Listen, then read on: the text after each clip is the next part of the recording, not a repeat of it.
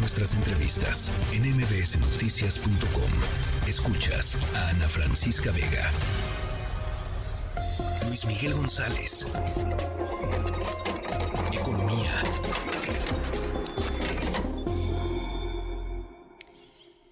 Hola Luis Miguel.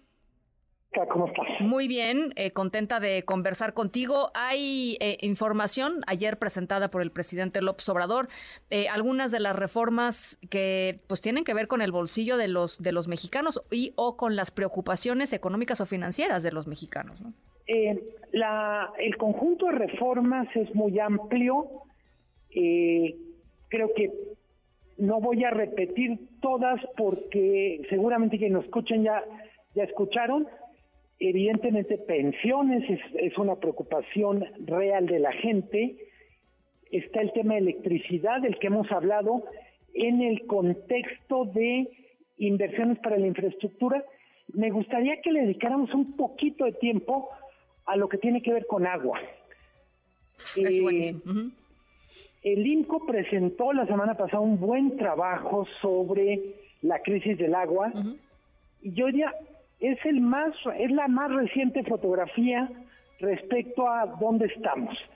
El año pasado, una agencia calificadora Moody's decía una cosa que para mí debería obligarnos a repensar muchas cosas. Dice, si no hay un cambio radical y seguimos con la inercia, ciudades como México, Guadalajara y Monterrey no tendrán viabilidad económica en el mediano o largo plazo.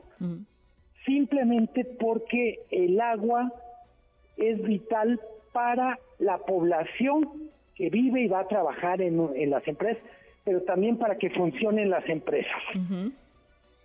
¿Qué es lo que dice la iniciativa? Fundamentalmente dice, en zonas donde hay eh, escasez de agua, no se darán concesiones a particulares, tan escueto como eso evidentemente quitando Chiapas, Tabasco, Veracruz, pues me atrevo a decir que prácticamente todo el territorio nacional está en condiciones de escasez o estrés. Eh, necesitamos más información sobre exactamente qué, qué tiene en mente el gobierno.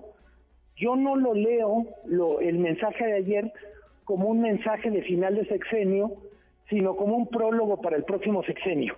En ese sentido, tomo muy en serio los temas que el presidente pone en la mesa y claramente asumo, Ana Francisca, necesitamos ponernos las pilas con el agua. Es, es un tema de cultura del agua, es un tema de una legislación adecuada, es instituciones correspondientes al tamaño del problema, incluyendo dotación presupuestal, y un plan de infraestructura para el agua.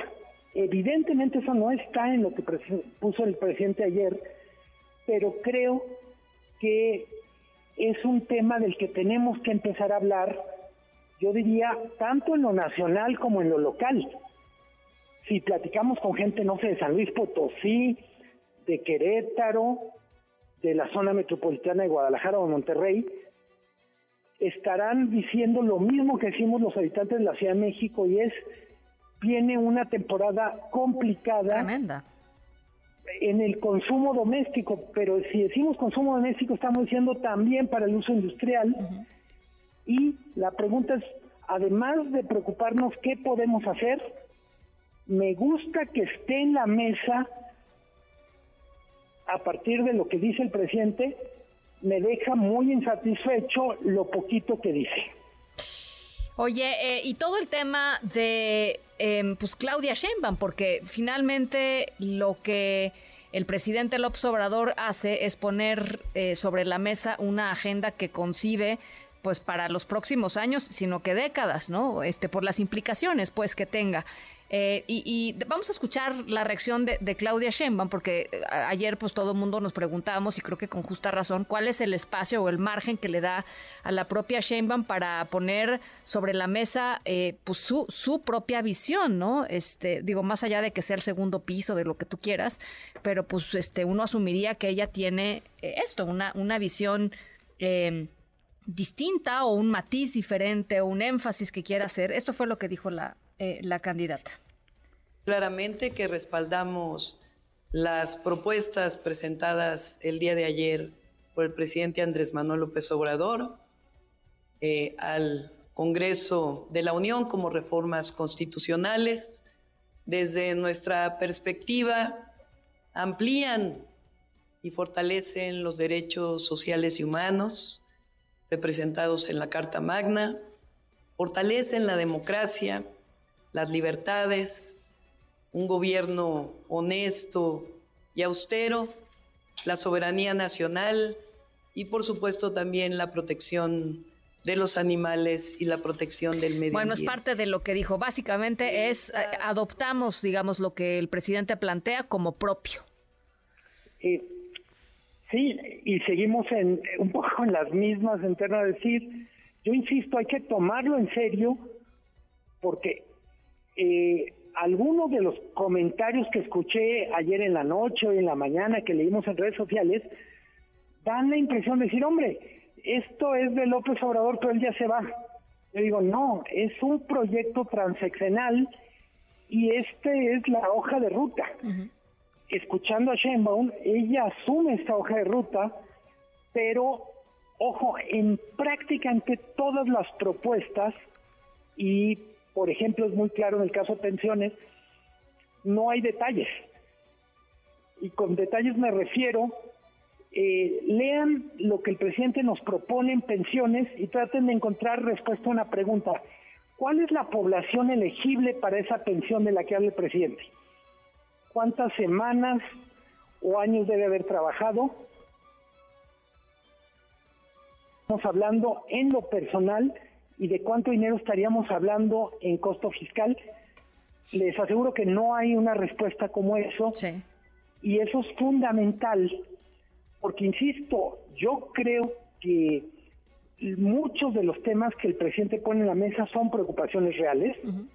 Creo que hay otra parte que es la batalla en la clase política y hay una batalla por centralizar el poder. Me refiero a, al tema de la reforma del Poder Judicial o la desaparición de los plurinominales.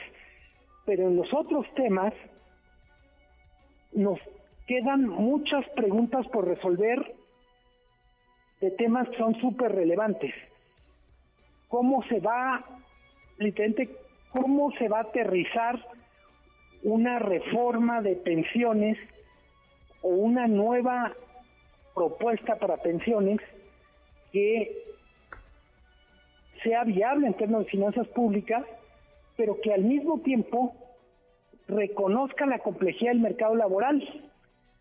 Eh, me, me parece bien interesante la respuesta de Sheinbaum en el sentido de, creo que para quien cree que hay que dejar pasar seis meses y que estos temas no van a estar, yo diría, si gana Sheinbaum, estos van a ser temas del próximo sexenio, probablemente van a ser temas de la legislatura que va a estar entre el 24 y 27, y más nos vale entender lo que el gobierno piensa, pero sobre todo cuál es el espacio de posibilidades que tenemos.